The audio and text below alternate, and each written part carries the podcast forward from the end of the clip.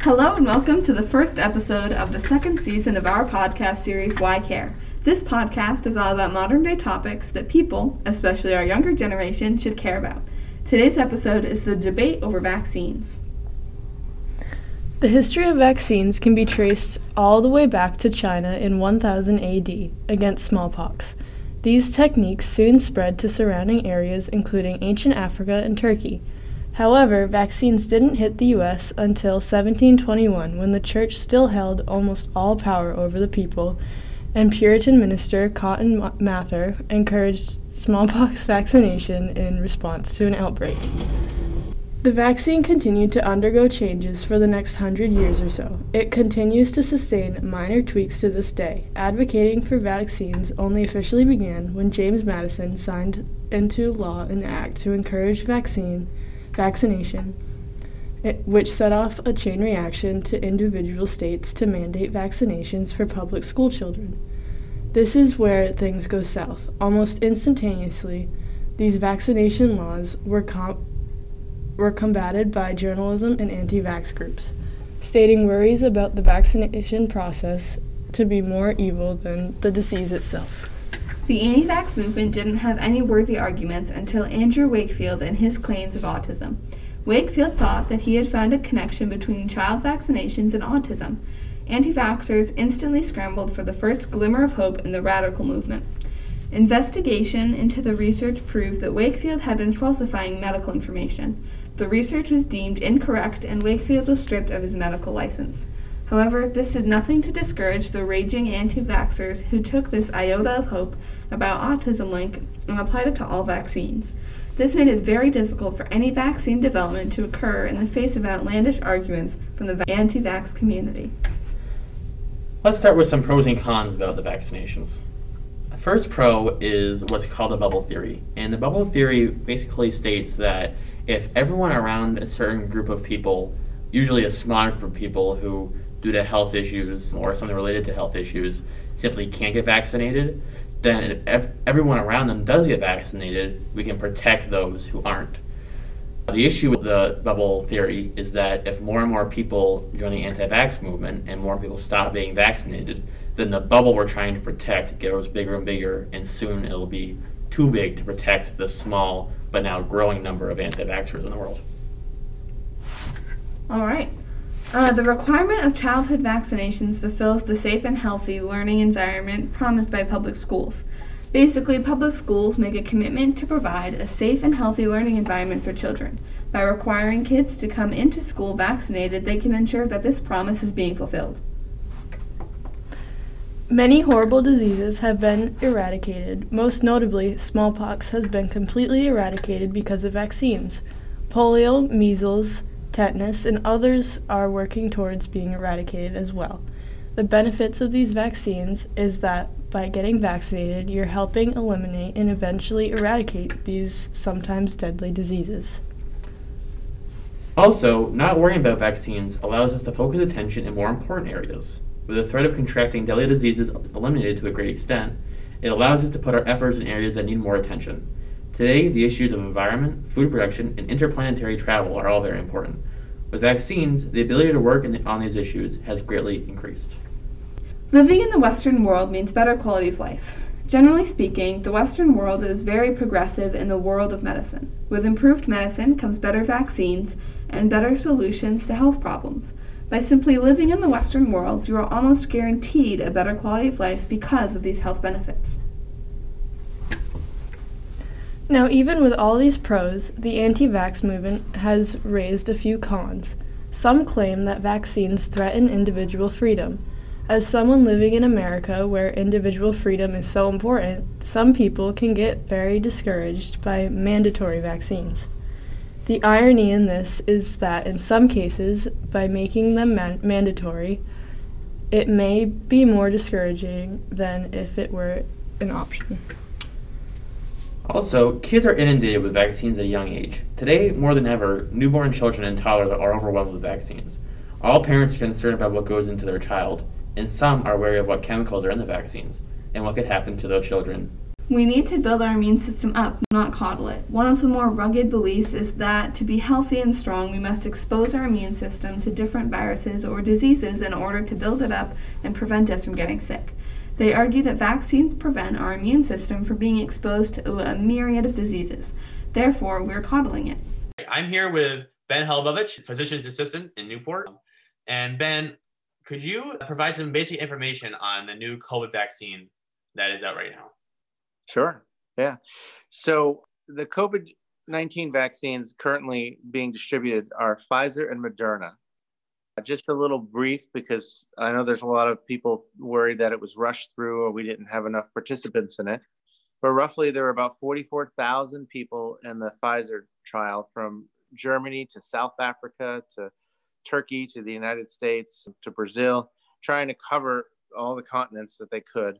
They went through the the process when it was completed. They went through their normal uh, three phases of development, presented it to the FDA, and it went through on warp speed because it was it became the most important thing. So if there was a solution for hair regrowth for male pattern baldness that was up next to be reviewed, that got pushed back and COVID 19 vaccine got pushed forward. So that's how it got through so fast. It didn't skip steps. It it just became the most important thing in the world. It's a mess. It's a messenger RNA, so you're not getting COVID. You're not getting live COVID. You're not getting killed COVID. You're not getting COVID in the vaccine. The vaccine itself is a messenger RNA, some lipids, some sodium, uh, some potassium, some phosphate, no preservatives. So that's why it has to be stored almost 100 degrees below zero Fahrenheit. And the, what a messenger RNA is is it's it's in the it's in the name. So it's the de- designation of this RNA is to deliver a message into the cell, into the ribosomes, to create and synthesize proteins that um, the blueprints that were delivered are to identify uh, spike proteins. So it quickly builds some spike proteins. The human body then says, that's not right we, we can't live with you. So it attacks the spike proteins and therefore kills it, doesn't allow it to reproduce.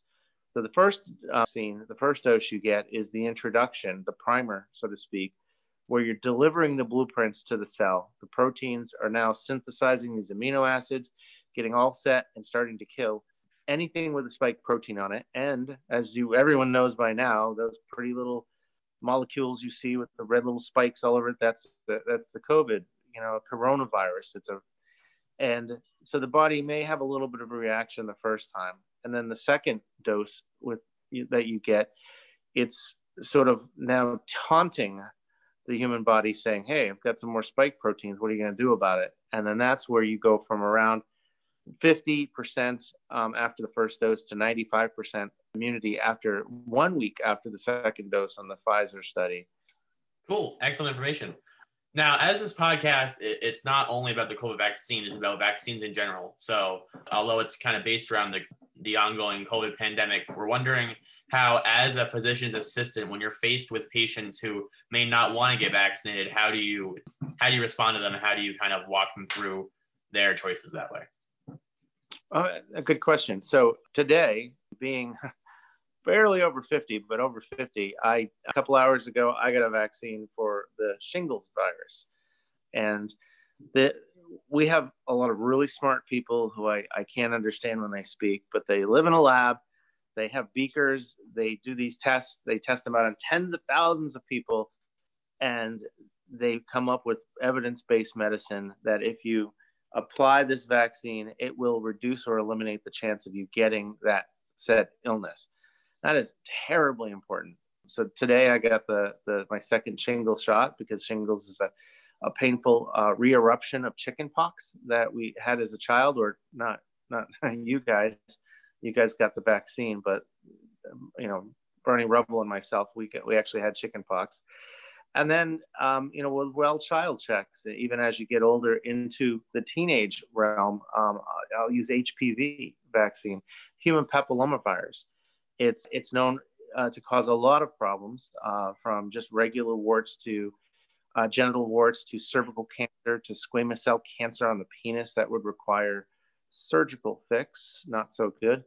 Um, and we know through years and years of studies, we put these vaccines out and we're saving we're saving tens of thousands of lives of, of young women in their 20s not dying from cervical cancer from the HPV. We're saving men not having to have surgery on their penis to cut off squamous cell cancer. We're saving uh, people from getting oropharyngeal cancers. Um, these vaccines aren't just whipped up overnight. Uh, it's it's a real deal, and it affects all of us.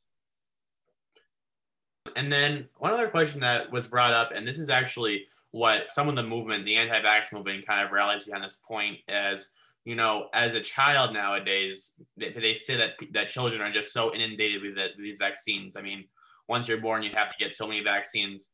Do you think that it really is an inundation? Do you think there's any harm to that, or has it is it really going to be okay to kind of put all those vaccines into the children? That's a that's a that's a good question because I've been getting this for years. What when you get you bring in your newborn and a couple months of age we give them the Haemophilus influenza B. So that's a that's a vaccine. You're going to get that vaccine. A couple months later we're going to give it to them again. A couple months later we're going to give it to them again. And we're not inundating. What we're doing is we're taking the potency of this and we're just giving you just a dash of it. So their immune system gets exposed to it and starts its normal process.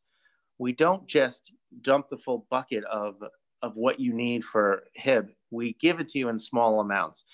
Um, and we try to space it out as, again, evidence based medicine would show that you don't have to worry about your, your child's immune system being overwhelmed. And I personally work with families, and if they're they're hesitant about receiving three shots in one one visit you know talk to your provider.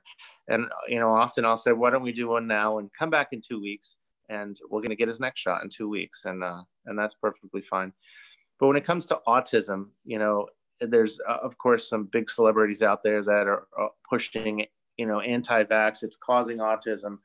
If you have a consistent primary care pediatrician uh, we pick these things up way before the parents do.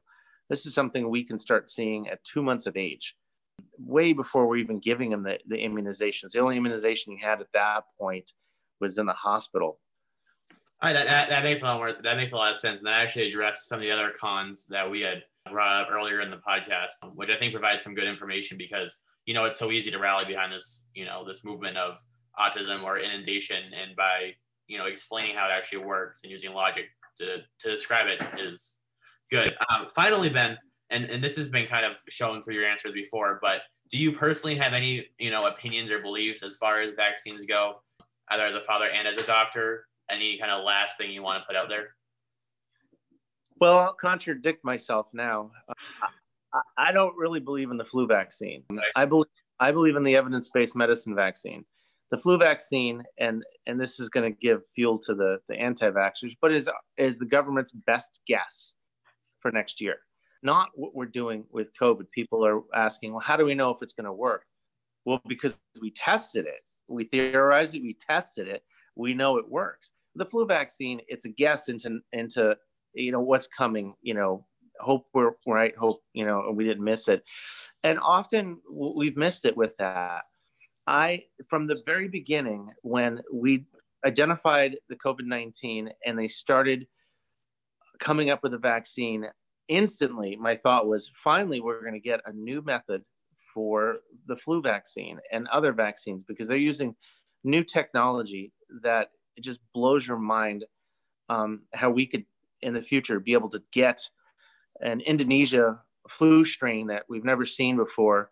And within three hours, there's going to be a lab in California that comes up with the solution of the vaccine to make, and then be able to to get it through quick, proper channels and come up with a flu vaccine that will work and not have to incubate in eggs and everything else. So, I'm very much for vaccinations.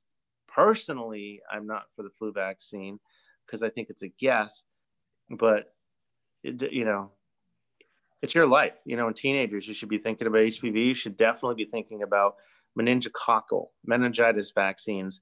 There's two that you'd be you'll be offered, and, and you know when you do go to college and hopefully get to experience the dorm life and not the remote life, you're going to be exposed to germs. Your bodies are still going to be growing. You're going to be taxing yourself at 20 hours a day. You need everything on your side to not get meningitis, uh, to not get anything else. So um, th- these vaccines are, are true medicine. Wonderful. Thank you very much. Why care? In the past 60 years, vaccines helped eradicate smallpox and are close to eradicating polio. Why care? Vaccines prevent more than 2.5 million deaths each year. Why care? Scientific studies show no relationship between vaccines and autism. Why care? Vaccines can stop severe viruses that can kill millions of children each year. Why care? If we stop vaccinations, deadly diseases will return and simply staggering amounts of people will die. Thank you for listening to this episode of Why Care. We appreciate all of your support and hope you will continue to do so. More places to support us are on Instagram, Twitter, and Facebook, with all of our handles being at Why Care Podcast. Also, feel free to email us with any feedback or questions at whycarepodcast at gmail.com. Thanks.